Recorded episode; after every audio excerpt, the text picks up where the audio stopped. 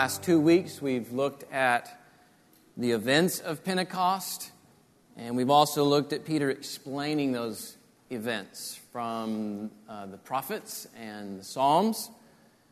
And today we enter the results of Peter's gospel preaching. So let's pick it up together in verse 37 and listen to the Word of God and what it is still saying to the churches, and then we'll pray. Now, when they heard this, they were cut to the heart and said to Peter and the rest of the apostles, Brothers, what shall we do? And Peter said to them, Repent and be baptized, every one of you, in the name of Jesus Christ for the forgiveness of your sins, and you will receive the gift of the Holy Spirit. For the promise is for you and for your children and for all who are far off, everyone whom the Lord our God calls to himself. And with many other words he bore witness and continued to exhort them, saying, Save yourselves from this crooked generation. So those who received his word were baptized, and there were added that day about 3,000 souls. Father in heaven,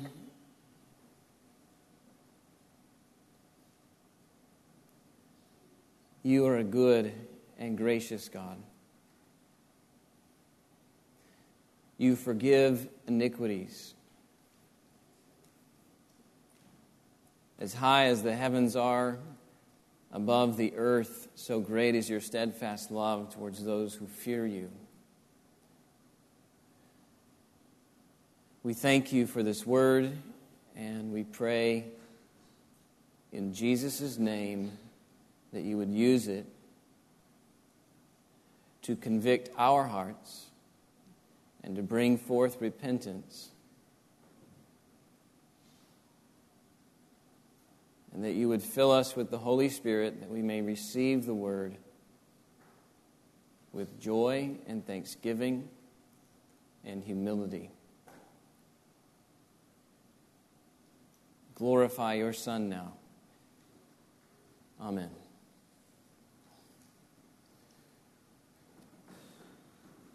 Wouldn't you love to preach a two and a half minute sermon and see 3,000 people come to faith? Quite impressive. It's about how long it takes to read Peter's speech. I imagine some of you wouldn't mind if my own messages ran that short. I pray they'd have such impact. But the truth is that Peter actually said much more. Uh, Luke tells us so in verse 40. He says, With many other words he bore witness, and he continued to exhort them. So we're going to stay extra long this morning. We're only getting a summary, which gives me an opportunity to talk about speeches in the book of Acts. Speeches make up about a third of the book. None of them are exhaustive, rather, they're selections of what was said. And I mention this to equip you in, in two ways. One, we shouldn't ever feel like uh, Luke is being dishonest by picking out what he wants. He's told us before that he writes on the basis of eyewitness testimony. Uh, Luke even traveled around with the Apostle Paul for instance. And if anybody questioned Luke's faithfulness, uh, they could ask Paul if he got the summary right. This isn't to mention Luke's own inspiration by the Holy Spirit, who never lies. Moreover, Acts is actually quite similar to other classical historical works. Summary speeches were often included to illuminate the passions of the characters involved. Maybe an example would help that's a little more contemporary. If you took the famous speech of Martin Luther King Jr., and rather than telling us the entire speech, you selected only paragraphs that began with, I have a dream. You'd know right away what drove that man, and you wouldn't accuse the person who selected that portion of misrepresentation. The same is true in Acts. By giving us selections, Luke helps his readers accurately understand the very heart and center driving the early church. And if you put the speeches in Acts, lifted them out, and put them beside one another, you will see that the very center of what was driving the church is the gospel of Jesus Christ. A gospel that was planned in the Old Testament, a gospel that was proclaimed to all nations in the power of the Holy Spirit, a gospel that was realized in the life, death, resurrection, and ascension of Jesus and a gospel that would be consummated with the return of Jesus to raise the dead and judge the world. It is this gospel that fueled the early church. And that leads to a second observation. By adding speeches to the historical narrative here of God's unfolding plan, Luke paints an important theological backdrop the purpose of God advances through the Spirit of God, empowering the people of God to speak the Word of God. That's the theological backdrop. The purpose of God in history advances as the Word of God is spoken. In this case, Peter has just spoken the gospel word, and I want us to look at four ways the gospel works on these people. First, the gospel convicts with the glory of Christ. The gospel convicts with the glory of Christ. Verse 37 Now, when they heard this, they were cut to the heart. The heart is the very core of who we are. Uh, we decide and we will, uh, we speak from the heart. To be cut to the heart is, is the undoing of your inner self, your inner person. Uh, another place the same expression occurs is Isaiah 6 5. Uh, the curtain of heaven is pulled back. Isaiah gets a glimpse of the holiness and the splendor and the majesty of the Lord seated on his throne, and it undoes him. He says, Woe is me, for I am a man of unclean lips. The Septuagint uses this expression I am stunned or I am cut. The same here. Can you imagine what they felt? If you were a faithful Jew and you read your Old Testament and you knew the Messiah was coming, and when he ruled on the throne, he would destroy all his enemies that were against him. And then somebody tells you, hey, hey, you know, you know that Messiah?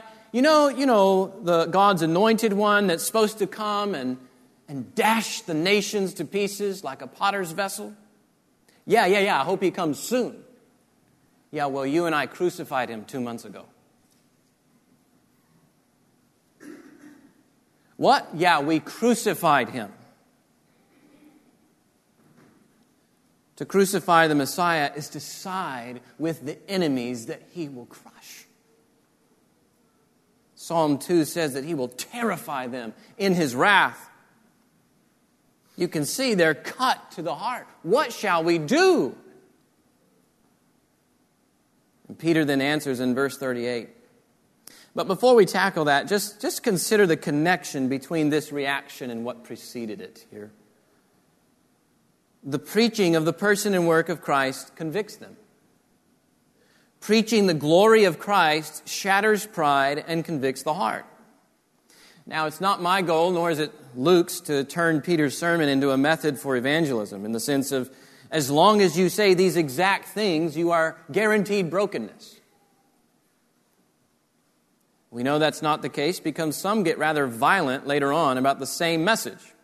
But it's at least worth noting a pattern that occurs repeatedly in Acts. The Spirit brings conviction to God's elect through their hearing about Christ. No matter how the apostles start, they race people to Christ. There's not another message that truly reveals the glory of God's holiness and the awfulness of our sin. The gospel of Christ reveals both. And it's by seeing the glory of his life and his death and his resurrection and his present reign that removes, that removes the veil from our eyes, that, that opens the eyes to who God truly is and who we are before him that breaks down our faulty worldviews that, that we construct to keep God out of our lives and to keep God away from our idols. When we see Christ truly, we become like Isaiah, who feels utter misery over his wretched self. The gospel convicts with the glory of Christ. Second, the gospel demands we reorient our lives around Christ we reorient our lives around Christ. It's not enough to feel misery. We actually have to follow the Messiah. And Peter gives two commands in verse 38 repent and be baptized. Now, wait just a second, you might say. I thought salvation was by faith alone, by simply trusting in Christ. Well, Peter's not contradicting that. It is by faith alone. Peter's also not being exhaustive. Sometimes he uses repentance, sometimes faith, sometimes both together. They're two sides of the same coin. He uses baptism as well. Sometimes he mentions several of these actions together, and sometimes they appear in different orders. His point isn't to explain the, the logical order of our salvation, but to present them all as part of becoming a Christian. We must repent. We must be baptized. What is repentance? It's certainly more than feeling misery over sin. Uh, some have said that repentance is changing your mind, agreeing with God. It's at least that much, but that's still not quite enough. Repentance throughout Scripture also affects the will and your inner motives. Okay, the concept is closer to this Old Testament idea of, of turning or returning to the Lord and away from the sin that estranges us from Him. J.I. Packer describes repentance as the settled refusal to set any limit to the claims which Christ may make on our lives. That's a good definition. The settled refusal to set any limits to the claim which Christ may make on our lives. A person repents when he reorients his will and his desires and his whole purpose around Jesus. If we ever think that we can have Jesus and keep our sin too, we are self deceived. If we ever think that just because we got baptized, just because we had this special experience years ago, just because we prayed a prayer, that we're good to go without any need of moral transformation, we are self deceived. The sin for which Christ died to forgive, he also rose to release us from and to conquer within. And therefore, we must turn away from it. We must hate it for the offense it is to God. It's true elsewhere in Scripture that repentance is also a gift from God. God grants repentance. That's 2 Timothy 2.25. Uh, look there uh, on the next page over at Acts 3, verse 26. It says, God, having raised up his servant, sent him to you first to bless you by turning every one of you from your wickedness. God grants repentance. And in saying so, we see the age old truth that God's grace supplies what he also demands. But that should never minimize the demand, should it? Part of God's grace is His Word and His Spirit working together through the demand to move our will to action. So here it is repent. That is the word the Spirit uses. And this makes sense in light of what Peter says about receiving the Holy Spirit. God coming to dwell with his, with his people. In the Old Testament, nothing unclean, nothing unsanctified was permitted to enter the holy dwelling place of God. What do you think this says when the Christian becomes God's dwelling place? What do you think it says when God makes us his temple? Wherever the Holy Spirit dwells, all that is unholy must go. The greedy person repents by treasuring Christ and then pursuing generosity. The sexually immoral finds satisfaction in Christ and pursues purity in thought and in relationships. The bitter person finds Christ worthy of their love, no matter the betrayal, and then he or she serves with thanksgiving and joy.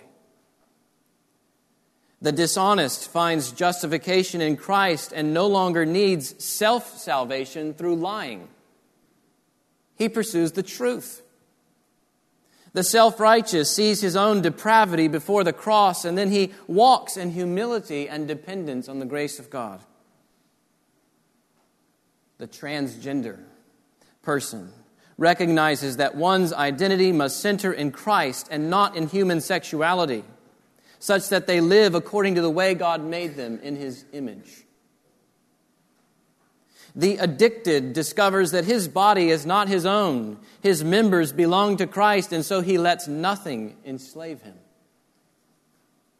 The philosopher who once embraced an ideology that made himself the determiner of good and evil, he must now embrace a worldview with God on the throne and Jesus at the center.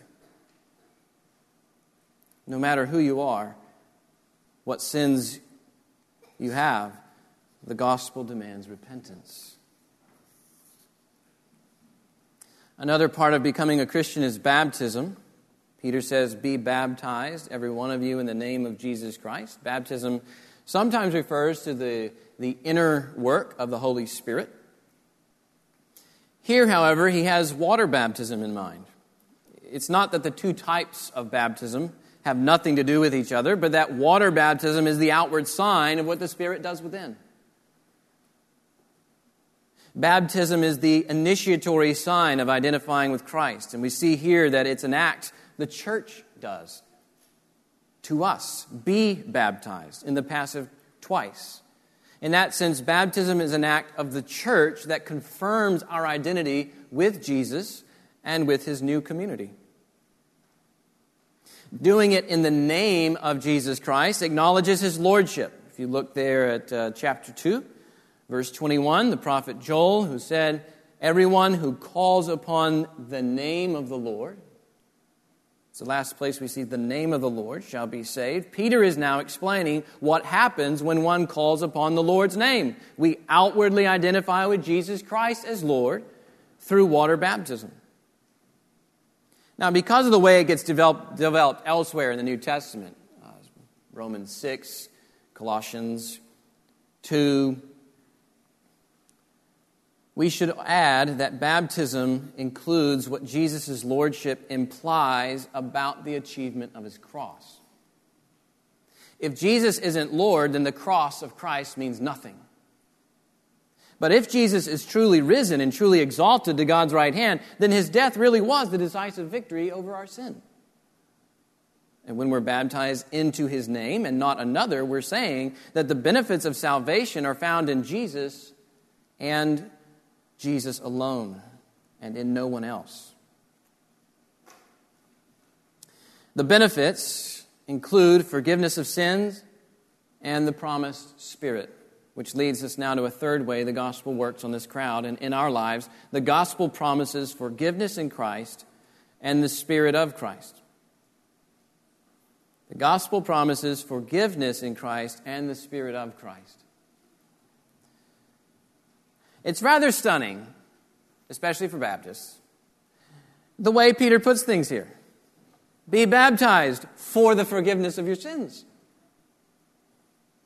Some have concluded from this that forgiveness must come automatically with water baptism, quite apart from faith. Or that this supports baptismal regeneration, We need not go there for a few reasons. God sometimes grants forgiveness or implies that people have it without mentioning water baptism. The thief on the cross is a common example. But Acts chapter 3, verse 19 is another where we see simply repent that your sins may be blotted out, with no mention of baptism. Also in chapter 10, verse 43, Peter says that everyone who believes in Jesus receives the forgiveness of sins. So he links forgiveness with faith in Christ. Their, their baptism doesn't come till afterward. And also in Acts 26, verse 18, it's forgiveness, both forgiveness and sanctification come simply by faith in Christ. In other words, let's not read more into the for than what's actually there, especially in light of places where forgiveness is present and baptism isn't. At the same time, let's not so drive a wedge between baptism and forgiveness that we lose the relationship that's truly present. Water baptism is a sign of our forgiveness and cleansing in Christ. The forgiveness isn't bound up with what happens in the water itself, but what happens in our faith union with Christ by the Spirit, which water baptism pictures before others. Those who truly believe get baptized in Jesus' name, signifying for all that Jesus and Jesus alone has forgiven their sins. You can imagine what statement that was making before a crowd of Jews offering sacrifices down the street. And now you're getting baptized saying, no, no, no, forgiveness isn't found in those, it's found in Jesus. I'm identifying with him.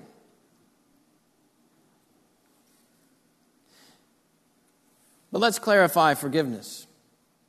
Because the assumption is that people need it here. In fact, the assumption is that even devout religious people need it in our passage.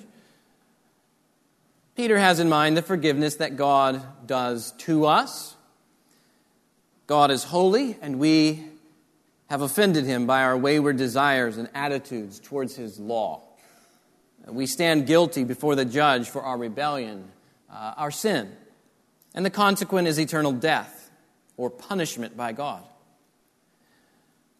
But when God the judge forgives somebody, he does more than just pardon us.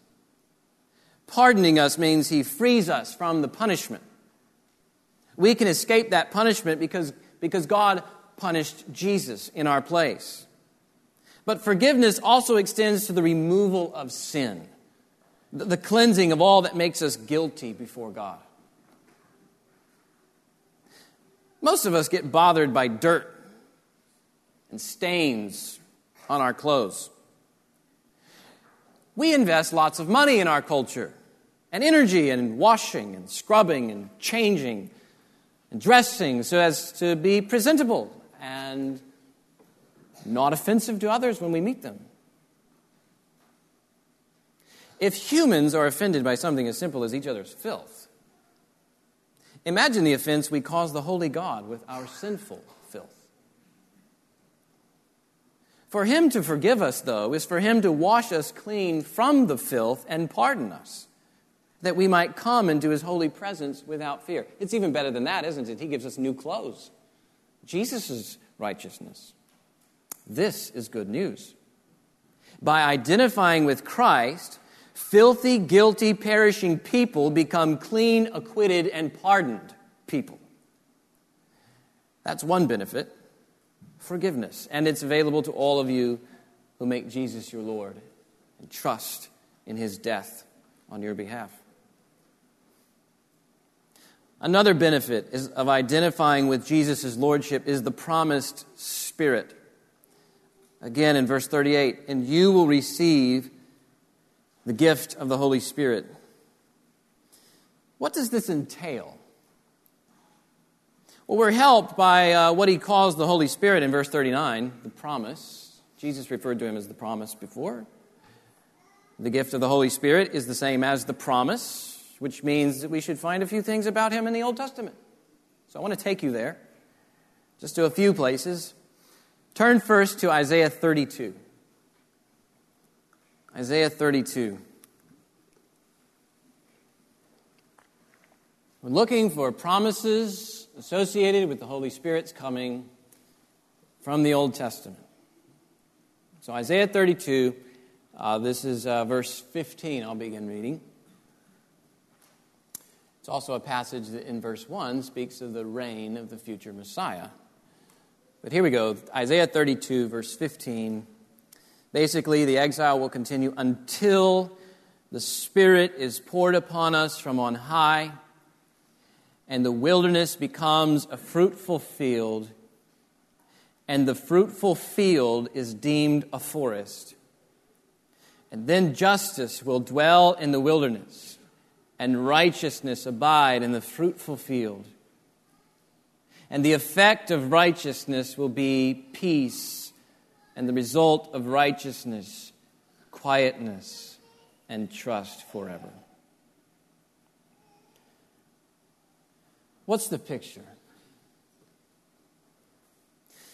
The effusion of God's life in the Spirit will establish righteous values and a peace filled society in a new creation, an Eden like creation. Look with me now at Isaiah 44. Isaiah 44, I'll start reading in verse 3. For I will pour water on the thirsty land and streams on the dry ground. I will pour my spirit upon your offspring and my blessing on your descendants. They shall spring up among the grass like willows by flowing streams. This one will say, I am the Lord's. Another will call on the name of Jacob, and another will write on his hand, the Lord's, and name himself by the name of Israel. What's the picture here? The outpoured Spirit blesses people with new life and brings them into fellowship with God. Note the tattoo, the Lord's. It means God is personally committed to you. Let's do one more. This is Ezekiel 36. So turn to Ezekiel 36. Few more prophets to the right of Isaiah. Ezekiel 36, verse 25. He says, I will sprinkle clean water on you, and you shall be clean from all your uncleanness and from all your idols I will cleanse you. And I will give you a new heart, and a new spirit I will put within you. And I will remove the heart of stone from your flesh and give you a heart of flesh. And I will put my spirit within you and cause you to walk in my statutes and be careful to obey my rules. What are we seeing here? We're seeing here that the Holy Spirit is an idol smasher and a heart surgeon. He cleanses us from idols and He gives us a new heart that's no longer biased against the Lord but willingly submits to the Lord. He changes stubborn idolaters into willing servants. These are just a few things bound up with this promised Spirit in the Old Testament, and they all belong to us when we identify with Jesus as Lord. Now you might object, ah, but I thought those promises were made to Israel. They were. But Jesus is the true Israel, and if you're united to him, they belong to you as well. Look at what Peter says in verse 39. For the promise is for you and for your children and for all who are far off, everyone whom the Lord our God calls to himself. He says, For you, that's the Jews he's talking to. He says, For your children, that's the generations to come. He says, For all who are far off, that's the Gentiles, like us. Paul uses the same language in Ephesians 2. Comes from Isaiah 57. This far offness. We were separated from Christ, these Gentiles. Alienated from the commonwealth of Israel and strangers to the covenants of promise, having no hope and without God in the world. We were that kind of far off. But in Christ, we too get the promise. We too get the Spirit. The promise is for, it says, everyone whom the Lord our God calls to himself. Doesn't matter if you're a prim and proper religious prig from Jerusalem or a serial adulterer from downtown Fort Worth. If the Lord is pleased to call you to himself, you get the promised Spirit. And he will be for your desert thirsty soul a fountain of life, life giving refreshment. He turns deserts into streams and old leftover junk into beautiful new creations. He transforms angry atheists into adopted agents of grace, this Spirit of Christ.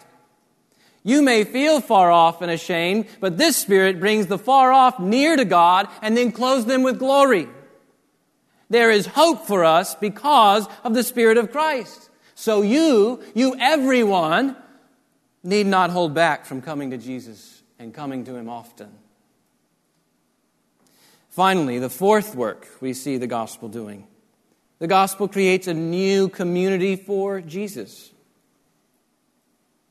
The gospel creates a new community for Jesus. Verse 40.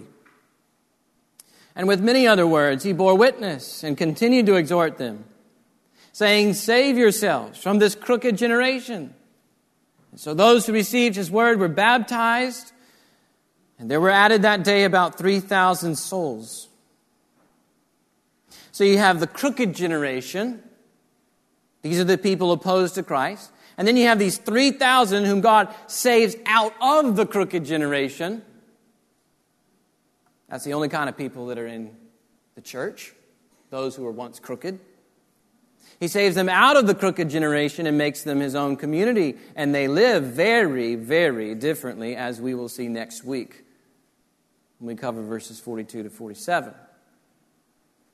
Here, I just want us to note that, again, Luke's not laying out a methodology for church growth. He's not saying that if you do X, Y, and Z, then 3,000 people are in. Yes, the 3,000 is amazing. Yes, we should pray the Lord keeps adding to the church. We should pray for the Lord to add him to, to our church too. But let's be careful not to pretend like we're the only church. God is still adding to the church worldwide. Watch the DVD series, uh, Dispatches from the Front, where this journalist travels around the world to report how the gospel is advancing among unreached peoples. I've got the series. You want to borrow it? You can. Read websites like Joshua Project. Stay in touch with our missionaries. Talk to other churches in the area. The onward march of the gospel has not been stifled, and it will not until all peoples hear. The Lord is adding people. And notice that the Lord adds people, the Lord calls people. We must simply be faithful with the gospel and leave the results to Him. But are we being faithful with the gospel? Is it a message we bring into the lives of others? As we see here, the kingdom of God advances when the word of God is spoken. And we have an amazing message to tell the world, do we not? We can go to anybody, anywhere, no matter where they've been, what sins they've been enslaved to, and offer them forgiveness. Jesus is able to forgive you for the worst of the worst. What's the worst sin you could do?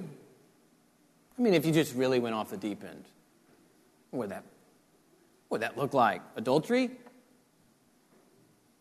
An abortion? A sex change? Embezzlement? Theft? Devil worship? If that's as far as you go, perhaps you're missing how truly awful our corruption really is. The truth is that all of us are guilty for the worst of the worst the crucifixion of God's own Son. He is infinitely worthy, and we treated the infinitely worthy like a despicable curse. You don't get any worse than that. All of us belonged to that kind of crooked generation who opposed Christ and crucified him. The sins he died were, for our, were our sins too. You see, these are the kinds of people that Peter offers forgiveness. Notice verse 36 This Jesus whom you crucified.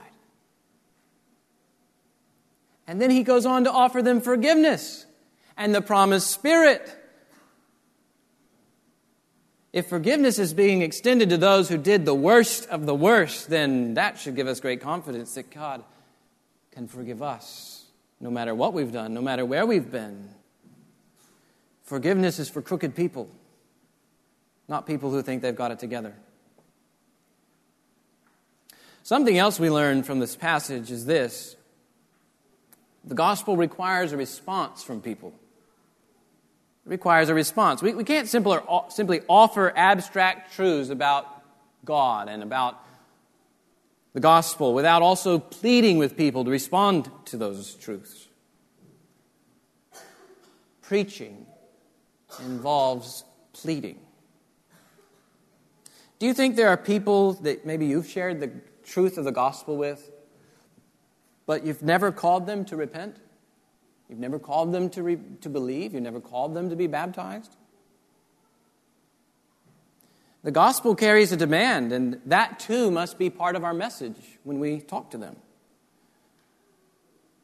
Don't not call people to repentance and baptism just because you've seen it done badly in the past. We also can't choose to confess abstract truths for ourselves without also responding to them. We hear this word preached every Sunday. But are we walking out repentance based on the word we heard? We attend Bible studies. You have BSF and Discipleship Hour and Care Group and books like Desiring God and Radical and Glimpses of Grace. We have our beloved iPod, preachers and teachers and conferences, and ESV study Bible apps. An inundation of the Word of God. What kind of repentance is it producing? We will have no excuse on Judgment Day. God is not at fault for our apathy or dullness of heart. The gospel demands we respond. It carries the authority of the king, and at the same time, we have to remember that God is able to change us. Every grace that we need to change has been offered in Christ and available by the Spirit. Therefore, ask God for the ability to walk out repentance. Come to His Word. Don't listen to the iPod preacher or whatever else until your heart is ready to receive it in such a way that you humble yourself and repent. Ask God for the ability. Let your I can't become He can, and then act. If you're a believer but haven't been baptized, come talk to us and we'll get there. One last thing don't cancel one truth in Scripture by emphasizing another. Don't cancel one truth in Scripture by emphasizing another. As I said earlier, we must repent, but God also grants repentance. Those truths aren't mutually exclusive. There's another example in this passage as well. Look at verse 21 again. And it shall come to pass that everyone who calls upon the name of the Lord shall be saved. Everyone who calls upon the name of the Lord. But verse 39, look at verse 39, it says this Everyone whom the Lord our God calls to himself. Which is it? Do we call or does he call? Yes. They're both true. How many times you walk up on these debates that go something like this? We choose God. See? pointing out the scripture text in the Bible. No, we don't. God chooses us. See? Learn how to say yes if the Bible is asserting things. And then work hard to figure out how they fit together. For these truths, they relate to each other causally. We call upon the Lord because the Lord calls us. We repent from our sins because the Lord grants us repentance. Human responsibility, God's gracious initiative. God grants to his people what he also demands from his people. Salvation is all his doing, but it is also relational. We act upon the gospel, but in the end, he gets all the glory for it. That's why we're going to sing another song in a few minutes for his glory. He gave up his son. He granted us repentance. He brought forgiveness. He has poured out the Spirit. He deserves all the praise. Let's pray before we do.